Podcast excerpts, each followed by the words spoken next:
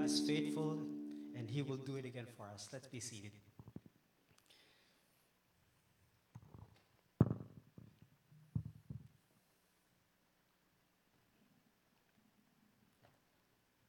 Now, you must have heard about the fruits of the Spirit.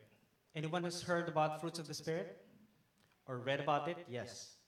So it starts with saying the fruits of the Spirit is love, joy, peace, patience, and then we forget the rest.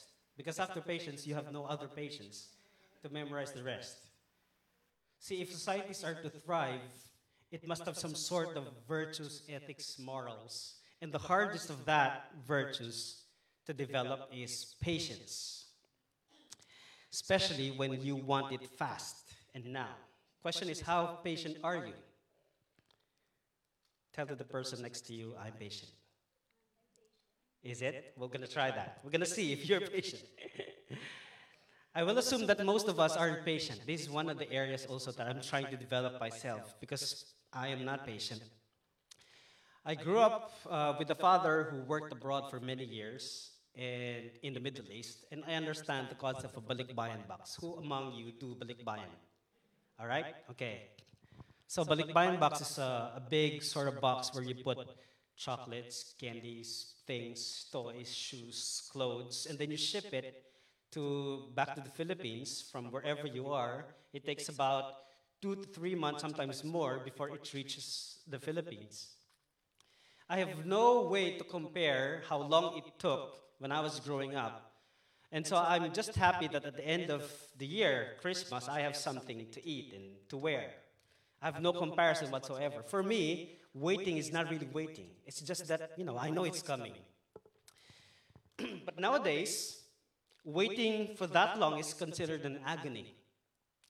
Amazon Prime started with Amazon Prime, which is a two day delivery. So you go to the website, you choose your item, you click on it, and you pay via credit card. And after two days, you get what you wanted. Two days. And it seems like people still find it slow to wait for two days. So Amazon Prime provides a one day delivery. All good and dandy. But then, some people are not happy, so Amazon Prime had this bright idea they came up with a two hour delivery for groceries. And you would think that people will be happy, but some people are still not happy.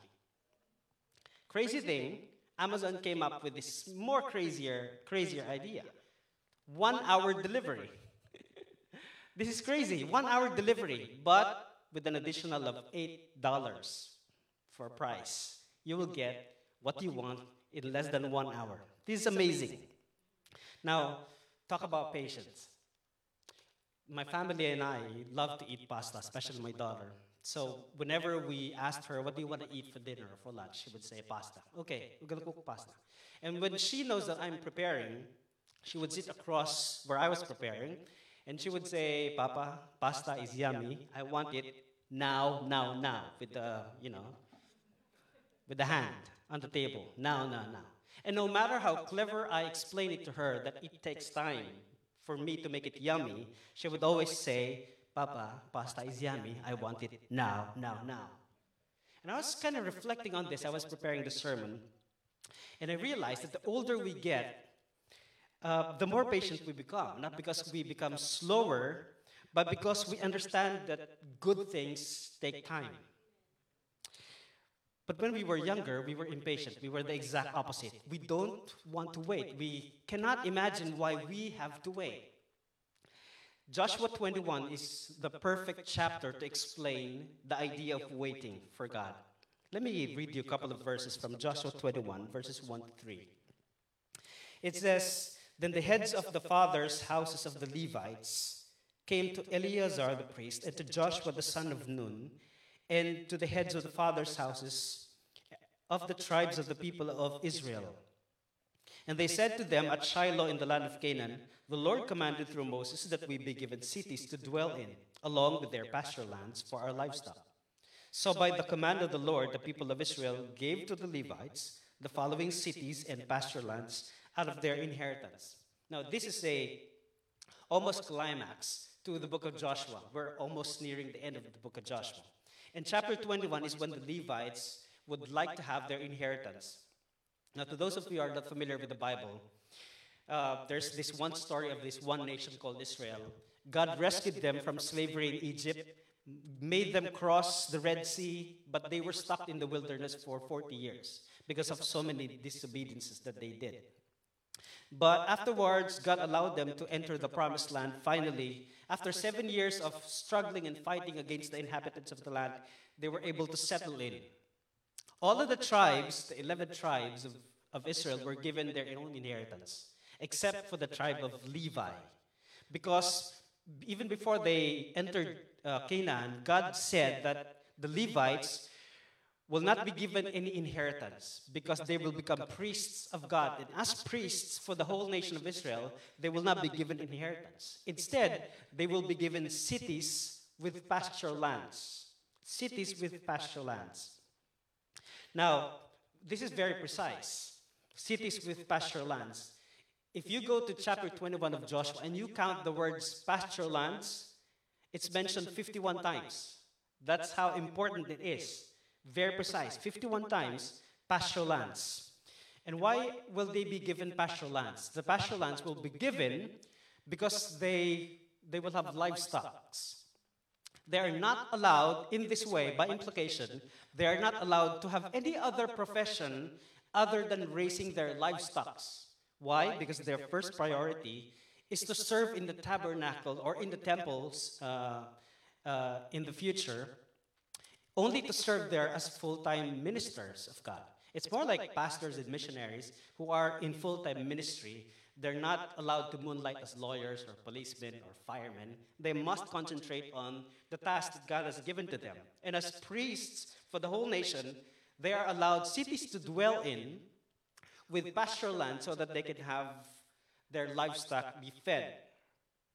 Now, what's interesting here is that it took 45 years before God finally fulfilled this promise to the Levites. After 45 years, it's only when they said, We are already settled, give us the cities for pasture lands. But it took them 45 years in the making. And you might be wondering at this point, the questions are would, Is God slow?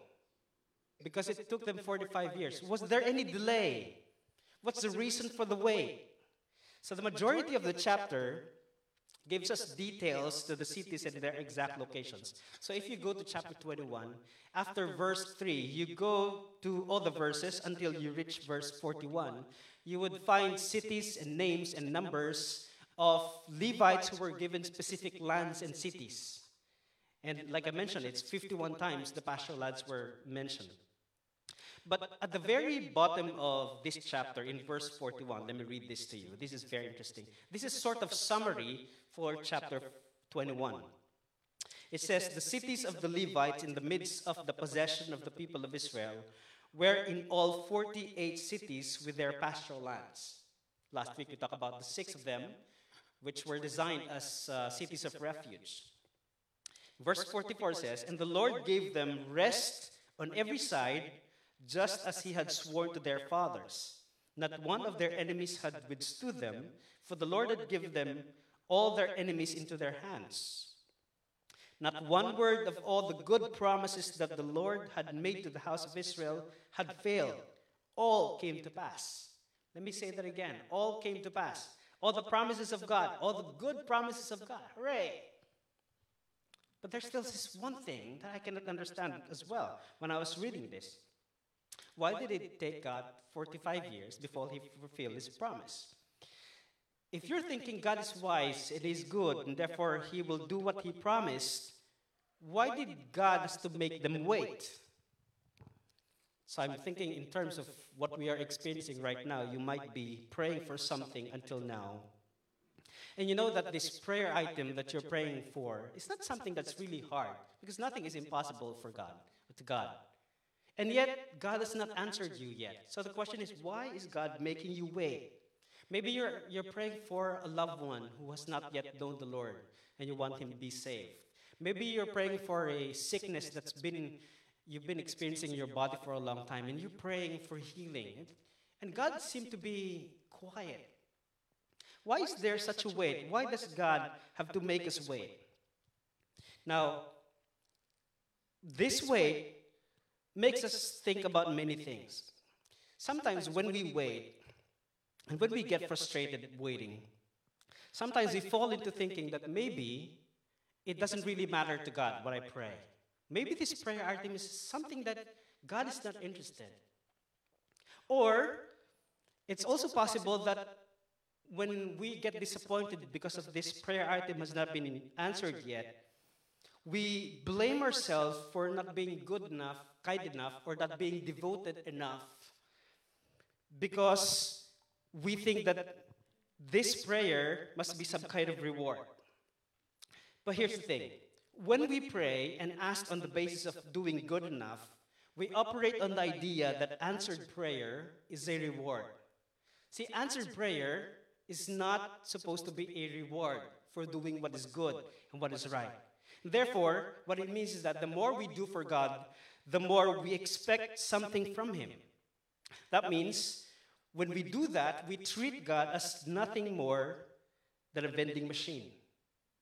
What this means is that, that we, when we give more time, more money, more talent in the ministry, we expect that God would just give us answers to our prayers. But that is a reward. And when He doesn't answer, we get confused. But you see, if God is wise and He's good, He knows what is best for you, and therefore, like a good father, He will always say no. If He thinks that this will not be good for you or the timing is off, He will say no. See, I train my daughter uh, by not giving her sweet rewards. I don't give her sweet treats because I always say that it's bad for her. But she would say, Papa, ice cream and french fries are yummy. I know they're yummy, but they're not good for your developing brain. I'd always say that because I'm a good father, and I think to think I tend to think that I'm a good father, so I would not give it to her, even if she insists or even if she cries. So if God is a good father, she would not, he would not give something that he thinks is not really good for us at that moment. Because again, God is a good father. You see, some promises are conditional to our obedience, some are not. I get that.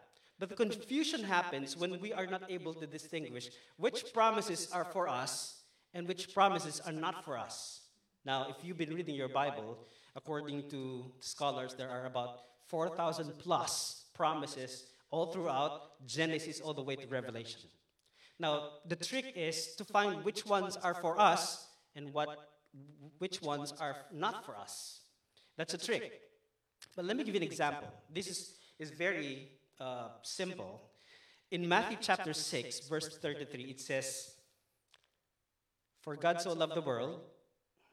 Nobody's reacting. No, no, that's John. All right, Matthew 6:33, seek ye first the kingdom of God, don't forget, and his righteousness, and all these things shall be added unto you. Now, that's good. Perfect. Pastor, I like that verse. It's my favorite verse because every time I pray, I'd always uh, go to that uh, verse and I would speak back to God and say, God, you promised me if I prioritize you, you will give what I need. That's good. But there's this catch. And all these things shall be added unto you. That these things, if you put that in context, has nothing to do with what you want. It's all to do with what you need. Because in the context, it's talking about food, clothing, and shelter. It's about needs, not wants. Say it with me needs. Now, for some, of course, that's uh, objectionable. What is a need? now, we're not talking about wants or extras. We're talking about needs. And Jesus was very specific to the needs, not wants. And therefore, you cannot say, God, you promised me this and that, when for in fact, it's clear in the Bible, in Matthew chapter 6, the context is about food, clothing, and shelter, basic needs. Let's take it even clearer, make it clear. The immediate passage, if you go Matthew chapter 6, deals with a prayer that Jesus taught us. It starts with Our Father in heaven, hallowed be your name. Your kingdom come, your will be done on earth as it is in heaven. And the following prayer is very telling. Give us this day our daily bread. Repeat after me. This day, our daily bread. Not tomorrow's daily bread, not next week's daily bread, not next month's daily bread. It's this day, daily bread. See, the problem I think is that when we ask for this prayer, we're asking for tomorrow's daily bread. Because we don't want to pray every day, we want to pray for the whole week. Lord, give us the whole week's daily bread so that I don't have to pray every day. Well, it doesn't work that way. Jesus taught us to pray this day our daily bread. That's exactly why, because He wants us to rely on Him every day. Trusting in God is every day. It's every day. The problem is that if we disregard this prayer, it is because we want to secure our future by asking in advance. Because either we don't want to pray every day, or we just don't want to worry about it and get on with our lives. You see, but if food is a daily necessity, then therefore prayer also is like food. Shouldn't we be asking for, for food every day? Shouldn't we be trusting God for everything every day? This is exactly the point of the manna in the Old Testament. See, when the people crossed the Red Sea, they were stuck in the wilderness for 40 years. And they have no way to plant because it's a desert. They have no way, there's no Costco, no BJ's, no Sam's Club, nowhere to buy food. They will have to rely on God to give them every day. So God decided to bring manna every day from the heaven. Every morning, there's manna falling from the sky. They call it sky flakes. Sky from the sky, flakes, sky flakes. But manna is literally what is it? So when the people were looking at you know, the heaven and um, some flakes coming from heaven. It's what is it? What is it? In Hebrew, it's manna. Manna. What is it? And then they realize it's food. So when they gather the food and they cook it, it becomes bread. God supplies them food every day for 40 years. And why does God have to give them every day? Because He's teaching them to trust Him every day. And the instruction is to only gather manna enough for the day. But some people didn't want it, so they gather more than for more than one day. At the end of the day, it's spoiled. Now they know that they will only have to gather for each day. And on the sixth day, God will give twice, so that on the seventh day, they don't have to gather anymore. It's Sabbath day. This is the point of manna, so that they can trust God every day. I think it's the same way when we pray the Lord's Prayer give us this day our daily bread. We're praying for this day. But you see, it's kind of difficult for us to pray because we already stuff our fridge with food that can last for months, and our cupboards are filled with food that can last for years. It's hard to pray that. Give us this day our daily bread. But you see, in the Old Testament, literally, they're praying for God every day because they don't have food every day. The disciples of Jesus didn't have, they all resigned from their jobs and they have to trust God every day. That's why they can pray literally. Give us this day our daily bread. See, the problem is that in the desert, when they get manna every day, sometimes they get tired of eating manna. They get tired of, of eating what is it. And so they try to remember their food in Egypt. So they start remembering hummus and baba ganoush and falafel and shawarma. And they say, God, we want some meat. See, this is a problem in the wilderness. So, you know, when they start doing that, they would rebel and complain and blame God. And so God would give them occasional meats. But afterwards, God would also punish them when telling them that it's not right to complain. See, when God promised, He promised to meet our needs. In the book of Philippians, Apostle Paul said that. And God will meet all your needs, not your wants. Now, I may be opinionated, uh, but don't hate me for saying this, but Loro Piana, Hermes, Chanel, Louis Vuitton, Gucci are not needs. They're wants. Now, now, if you have it and you can afford it, God bless you. But if you cannot afford it, it's not a, a want. Sorry, it's not a need, it's a want. Let's not get ahead of ourselves. God didn't promise us those things, okay? Some people equate happiness with things. And that means by having more money, making purchases, going on sales, we tend to condition ourselves by thinking that we will be happy when we have those things. See, consumerism has conditioned us to think then, that when we have more, then we will be happy. But it's a lie. You're not happy when you have things. You get excited when you have things. You're not happy because happiness and excitement are two different things. See, when we operate based on reward, our brain produces a hormone or neurotransmitter we call dopamine. Does it sound familiar? Dope, dopamine. The feeling of excitement every time we buy new things, eat at new restaurants. When you post something on Facebook and you get likes, likes, likes, that's dopamine, excitement, dopamine. See, it's not about happiness, it's dopamine. That's why when you get, get a hit, you get to repeat the process. Dopamine is very addictive. Dopamine is why addicts keep on gambling. That why, that's why addicts keep on drinking, addicts keep on doing drugs. Dopamine is also the reason why you keep on using your cell phone every 10 seconds. Using your cell phone is addictive. The main reason, I think, for disappointments in prayer, the main reason why we cannot wait is because our dopamine receptors has been accustomed to quick and instant gratification. We want it, just like my daughter, now, now, now. See, it's not God is slow, it's just that we aren't patient enough. Let me go back to Joshua 21. It says from the very bottom, not one word of all the good promises that the Lord had made to the house of Israel had failed. All came to pass. All came to pass. It doesn't matter if it took 45 years for God to fulfill the promise, it all came to pass. And if this is still true, even today, that God is still faithful and God still fulfills his promises, then it means that when God promised, he will fulfill. The problem is that we guys are not eternal. Now, there's a new movie, Marvel movies, movie, it's called Eternals. These people don't die, they're Eternals. No, we're not Eternals. We have expiry dates. Our kidneys and our hearts and our lungs have expiry dates. You know it. Every time you wake up in the morning, you know you're aging, right? Now, this week, I hurt myself while sleeping. I got leg cramps. And I realized I'm not young anymore.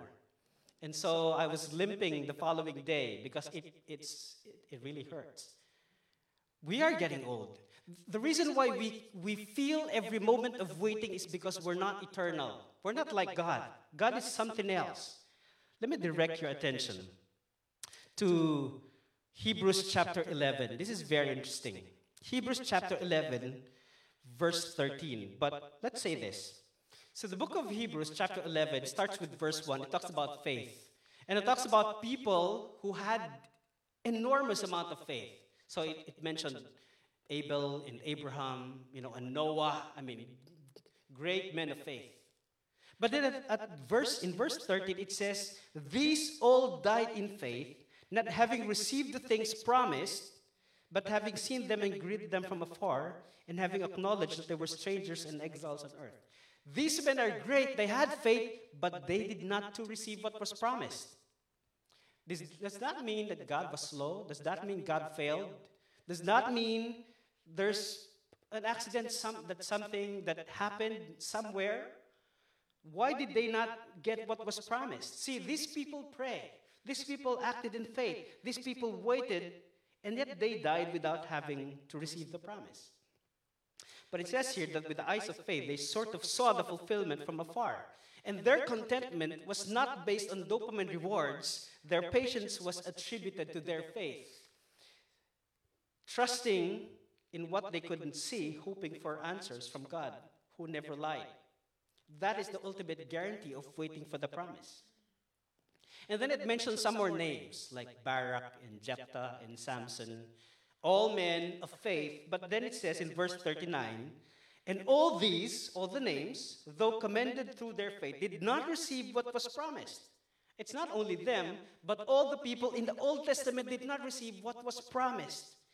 Since God had provided something better for us. Who's the us? It's us. We, the Christians, the followers of Jesus, we are the us.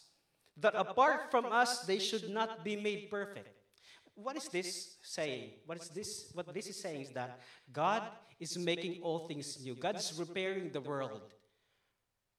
But it takes time. See, God made the world in six days. It's not instantaneous, it's six days. It took time. And then at the end of six days, the scripture says it was very good. Other word for that is it's perfect. It's very good, it's perfect. But it took God some time to finish his project, including us, mankind. But then in Genesis chapter 3, the story took a turn. Humankind disobeyed, and so everything was ruined. What God worked for six days, mankind ruined it. So when you start reading from Genesis chapter 4 and onwards, you get confused. What are all these things? Let me summarize the Bible for you. This is easy. Okay? Genesis 1 and 2 is God establishing and creating his kingdom. That's all good. Genesis chapter 3 is when there was a coup d'etat. The serpent, the man, and the woman had a conspiracy. They rebelled against God. They were kicked out of Eden. Genesis chapter 4, all the way to the book of Revelation, is God re establishing his kingdom. Oh, good? That's a good summary. So Genesis 1 and 2, Genesis 3, Genesis 4, all the way to Revelation, whatever story that you hear, whatever story that you read, it's all about God re-establishing His kingdom. So the book of the Gospels are about Jesus re-establishing His kingdom. And it's, it takes time to develop a good thing. We are part of this history where we either work for the kingdom or against the kingdom. Again, let me say this God's not low, slow, God is methodical, He's patient. He's like a chess master who's trying to put pieces in places in critical positions so that when He attacks, it's easier for Him to do so. God is, is all knowing, God is. God is so good that He can do this, but it takes time. You know, this funny thing, because after Jesus resurrected from the dead, two decades after, the unbelievers are asking, Where's Jesus? Why is that? Because when Jesus, before he went up to heaven, he said, I'll be back. Like John, who's, who's that guy? The general. The general who said, I'll be back. Okay? Uh, of course, Arnold Schwarzenegger also says that, I'll be back. But Jesus also said, I'll be back. So that's why when we take the Lord's Supper every month, at the very end, we say Maranatha, which means may God, may Jesus comes back soon. Maranatha. So the, the, unbelievers, after two decades, were asking, Where's Jesus? Where's Jesus? Didn't he promise to come back? Where is he? Until now, Jesus has not come back.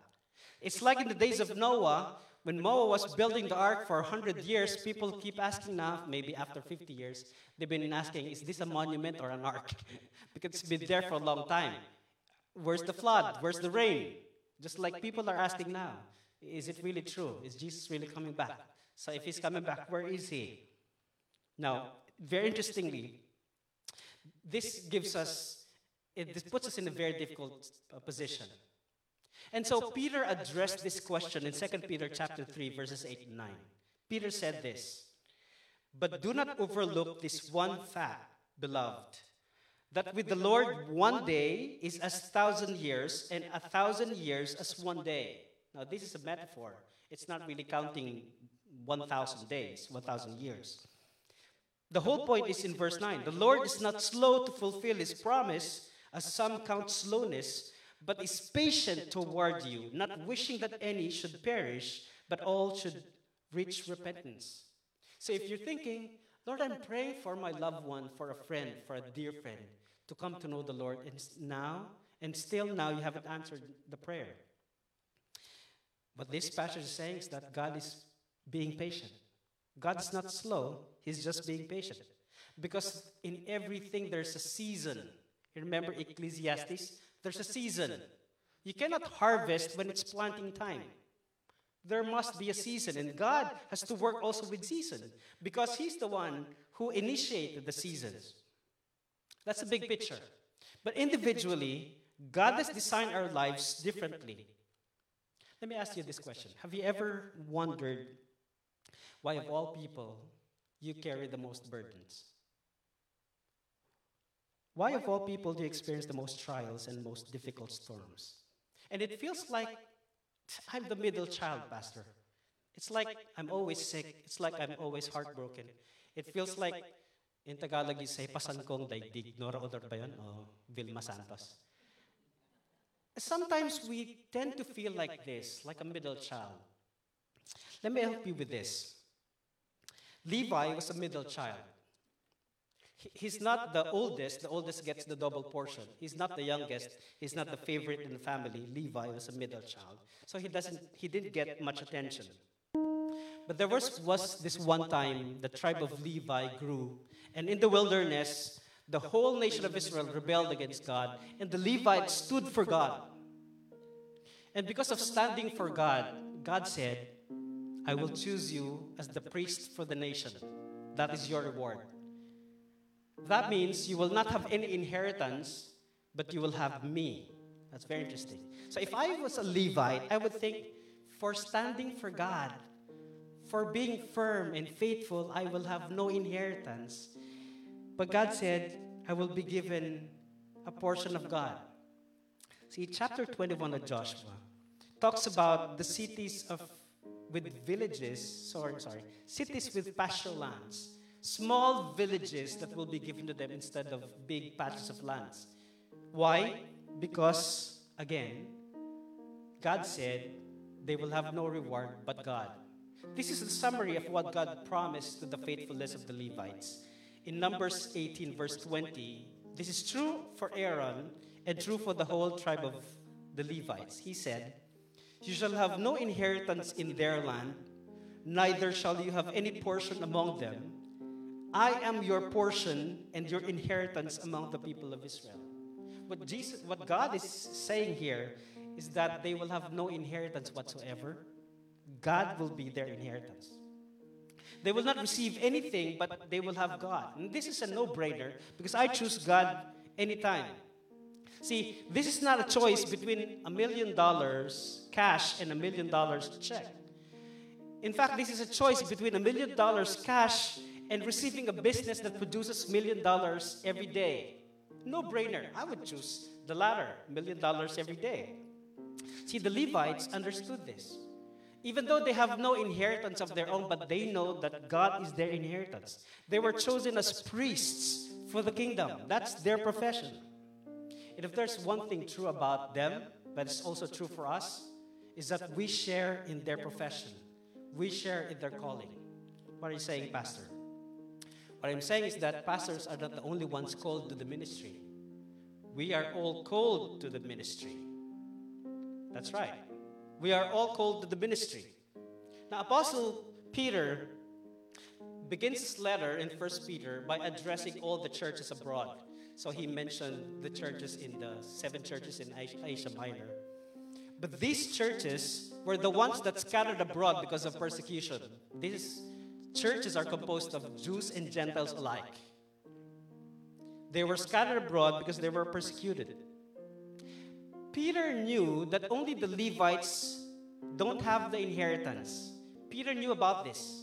And yet, when he wrote this letter, he said in verse 9, addressing to the Gentile and Jewish church, he said, But you are a chosen race, a royal priesthood, a holy nation a people for his own possession, that you may proclaim the excellences of him who called you out of darkness into his marvelous light. What he's saying is that we, part of the church, even though Gentiles, we have now become a royal priesthood. We are priests for God, we are priests for the world. What that means is that you and I are priests for God. You and I share in this priestly calling. This is our calling. But the question is, what, what is our inheritance? The Levites didn't get any inheritance. God is their inheritance. What is our inheritance? Now, I don't want to ruin your perfect Sunday, but make no mistake about it. Our calling is not all gold and glitter, it's not all crown. The cross comes with our calling. That means when we suffer, when our friends abandon us, when we get sick, when our loved ones die unexpectedly, when we lose our jobs, when we suffer for the sake of Jesus, and still we remain faithful, even these things happen, I kid you not, these are part of our calling. All these are part of our calling. 1 Peter 1 6 and 7. it says, In all this you greatly rejoice, though now for a little while you may have had to suffer griefs in all kinds of trials. What that means is that whatever trials or tests we are encountering right now, whether it's sickness, a death of a loved one, a heartache, whatever that is, according to Apostle Peter, we are suffering that grief. But these have come so that the proven genuineness of your faith, of greater worth than gold, which perishes even though refined by fire, may result in praise, glory, and honor when Jesus Christ is revealed. I don't know exactly what you're going through right now. You may be smiling from the outside, but inside you are hurting. And you probably is asking God, Lord, why me of all people? Why aren't you answering my prayer? Or why am I suffering? Why me of all people? But the truth is, I don't have an answer for you because God did not give me an answer. You will have to ask God for that as you live but there's this prayer in the book of Psalm. Asaph is a Levite. Asaph was installed by King David as the one in charge in the music of in the temple. And he wrote Psalm 73 like a sort of prayer that we could also pray and relate. He started with this. He said, Truly, God is good to Israel, to those who are pure in heart. Now, now we know that God is good to us. Amen? God is good, even though we are facing trials. And then in Matthew chapter 5, you also read that blessed are the pure in heart, for they shall see God. We are the blessed ones. We claim that. We are blessed. We are pure in heart. In verse 2, it says, But as for me, my faith had almost, my feet had almost stumbled, my steps had nearly slipped, for I was envious of the arrogant when I saw the prosperity of the wicked. I mean, he opened his eyes and looked around and he sees, why are the wicked prospering? Why am I suffering? He's saying what most of us are saying in secret. Why is life unfair? That's what he's trying to say. Why is life unfair? Why should life be unfair to me? Now, towards the end of this prayer, he said this in verse 25. And I'd like us to really internalize this. He said, Whom I have in heaven but you. And there is nothing on earth I desire besides you. My flesh and my heart may fail, but God is the strength of my heart and my portion forever. That is your inheritance. That is my inheritance. See, we may not be rich on this earth, but there's something that God has promised ahead for us, that we will have a place in His kingdom. This is our portion. This is our inheritance. Though we may suffer the trials now, but we know there's a big reward that's waiting for us. Let's pray.